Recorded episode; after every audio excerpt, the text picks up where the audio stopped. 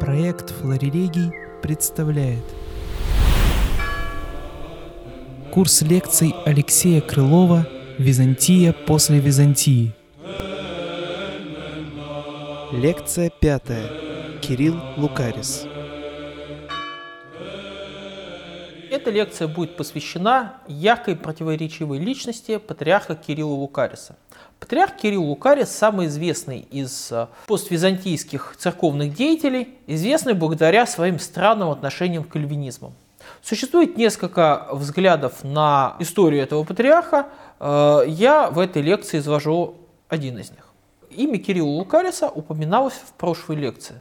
Это был критянин, племянник э, Александрийского патриарха святого Милетия Пигаса, который отучился в Падуанском университете, потом стал представителем, экзархом Александрийского патриархата в э, Восточной Европе, где противостоял Брестской унии, а затем вернулся на родину, где стал преемником своего дяди на Александрийской кафедре. В начале 17 века в Восточном Средиземноморье резко усиливается влияние католической церкви.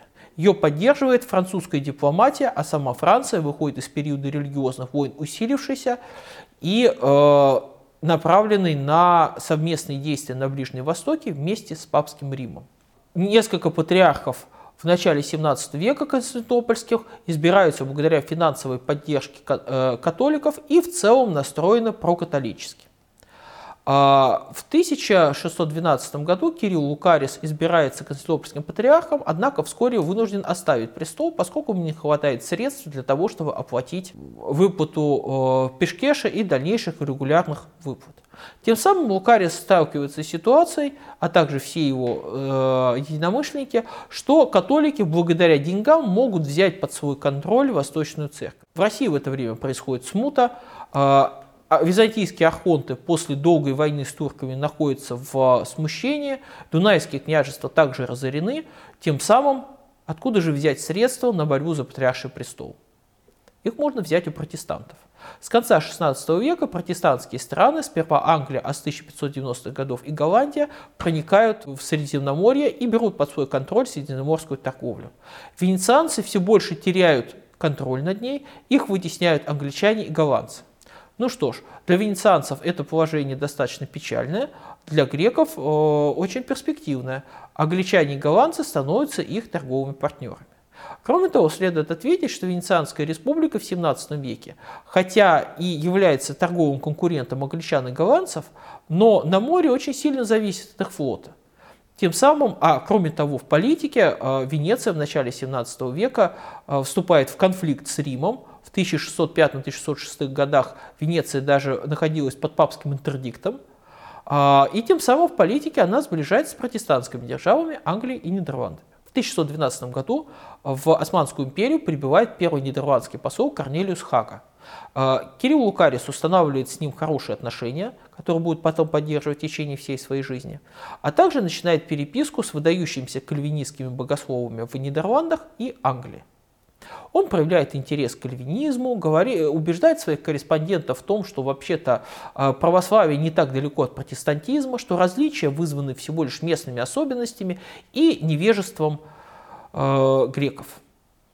Э, англичане и голландцы очень заинтересованы этой перепиской, они, всегда, они э, интересуются появлением ученого греческого иерарха, Корнелиус Хага поддерживает своего нового товарища, и в 1620 году а, Константинопольский патриарх а, неожиданно умирает, посетив перед этим обед у голландского посла, а новым патриархом при поддержке английского и голландского послов становится Кирилл Лукарис. Так Кирилл Лукарис во второй раз восходит на э, патриарший престол Константинополя. Вообще Кирилл Лукарис стал э, одним из так сказать, занимает, по-моему, второе место по частоте занятий Константинопольского престола. Он бывал, если я не изменяет память, 4 или 5 раз на кафедре.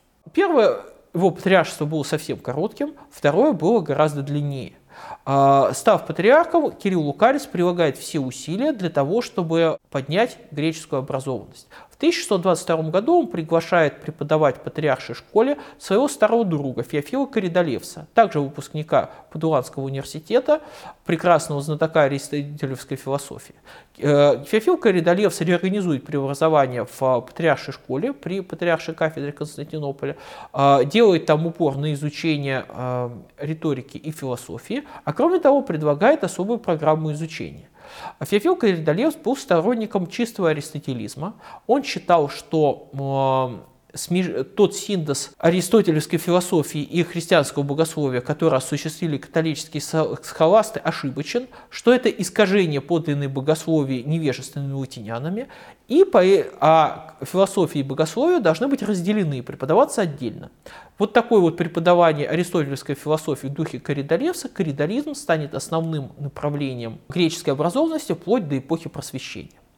А, Э, по-видимому, именно опираясь на эти взгляды, позднее Феофил Коридолевс будет отрицать учение о трансубстанации, то есть о присуществлении святых даров, считая его э, схоластической выдумкой. В Европе в это время идет 30-летняя война. Патриарх, который поддерживает кальвинистов, тем самым выступает против католических держав. В 1628 году Кирилл Лукарис пробует создать типографию греческую в Константинополе и издает там несколько антикатолических трудов. Однако католические дипломаты добиваются того, что типография была закрыта. Кроме того, Кирилл Лукарис ведет активную дипломатическую деятельность. В этом ему помогает иерусалимский патриарх Феофан. А, в Восточной Европе Кирилл Лукарис и Феофан поддерживают Россию, поддерживают настроенные э, против короля казаков – и тем самым э, способствует созданию антикатолической коалиции, э, направленной против э, короля Сигизмунда и союзных ему Габсбургов в Восточной Европе. Во многом благодаря дипломатии Кирилла Лукариса произойдет Смоленская война 1632-1634 года. Однако поддержка кальвинистов вскоре вышла боком патриарху. Дело в том, что к концу 1620-х годах э, протестанты терпят поражение от католиков в ходе 30-летней войны. Чтобы укрепить положение протестантов, Корнелиус Хага, голландский посол, требует от э, Кирилла Лукариса, чтобы он поддержал своих союзников. Э, пастор голландского посольства, швейцарский кальвинист Леже, вместе с э, патриархом Кириллом Лукарисом составляет текст так называемого исповедания веры, которая издана в Женеве на латинском языке. Это исповедание фактически является э, изложением православия как согласного с кальвинистом во всех основных догматах. Э, сразу же расходятся слухи о том, что э, э, издано, э, что Кирилл Лукарис изменил православной вере. Он это отрицает. Но в 1632 году э, исповедание было издано на греческом языке. Встал вопрос о том, насколько оно соответствует э, православию и что произошло.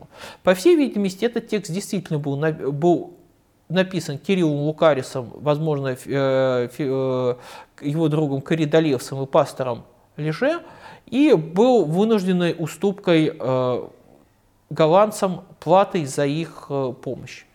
Э, католики ухватились за эту возможность и стали всячески э, критиковать Лукариса как изменника православной веры.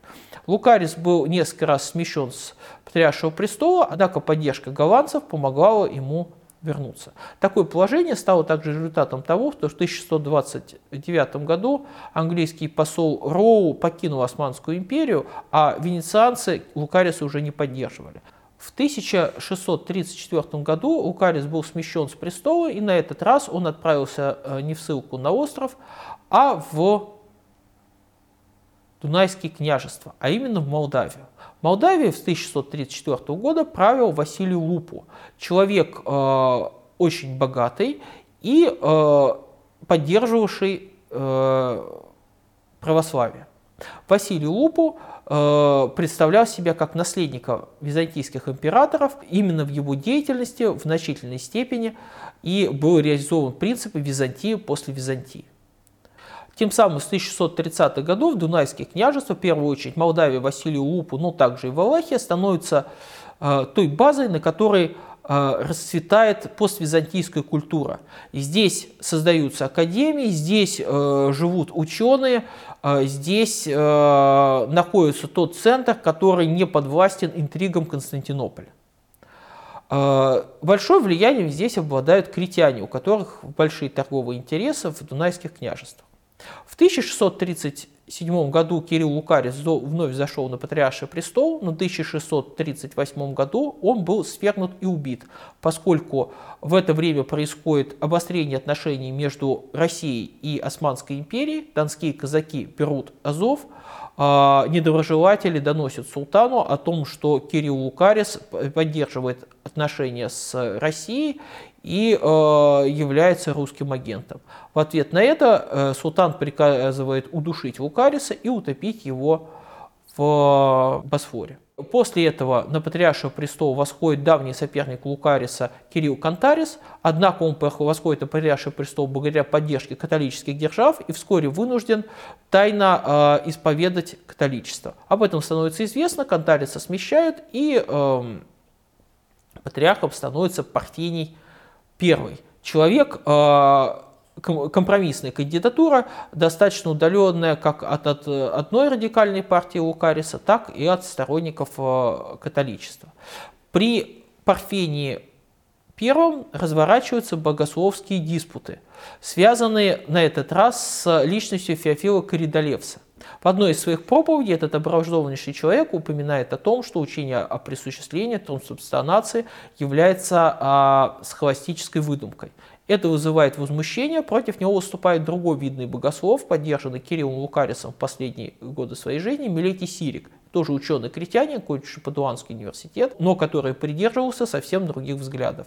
В 1642 году при патриархе Парфении I был создан Ясский собор. Он прошел в Молдавии под, э, с участием и при покровительстве молдавского господаря Василия Лупу. Этот собор утвердил православное исповедание святителя Петра Могилы, в котором было изложено православное учение о Евхаристии. На этом соборе было осуждено учение Феофила Коридолевса как неправославное. Однако вопрос об учении о присуществлении, поставленный а, Феофилом Коридолевсом, будет еще не раз подниматься в богословских спорах на православном Востоке в XVII веке. Курс продолжит лекция шестая о византийском наследии в истории дунайских княжеств Молдавия и Валахия. Эти и другие проблемы разрабатывает Богословский факультет Свято-Тихоновского университета.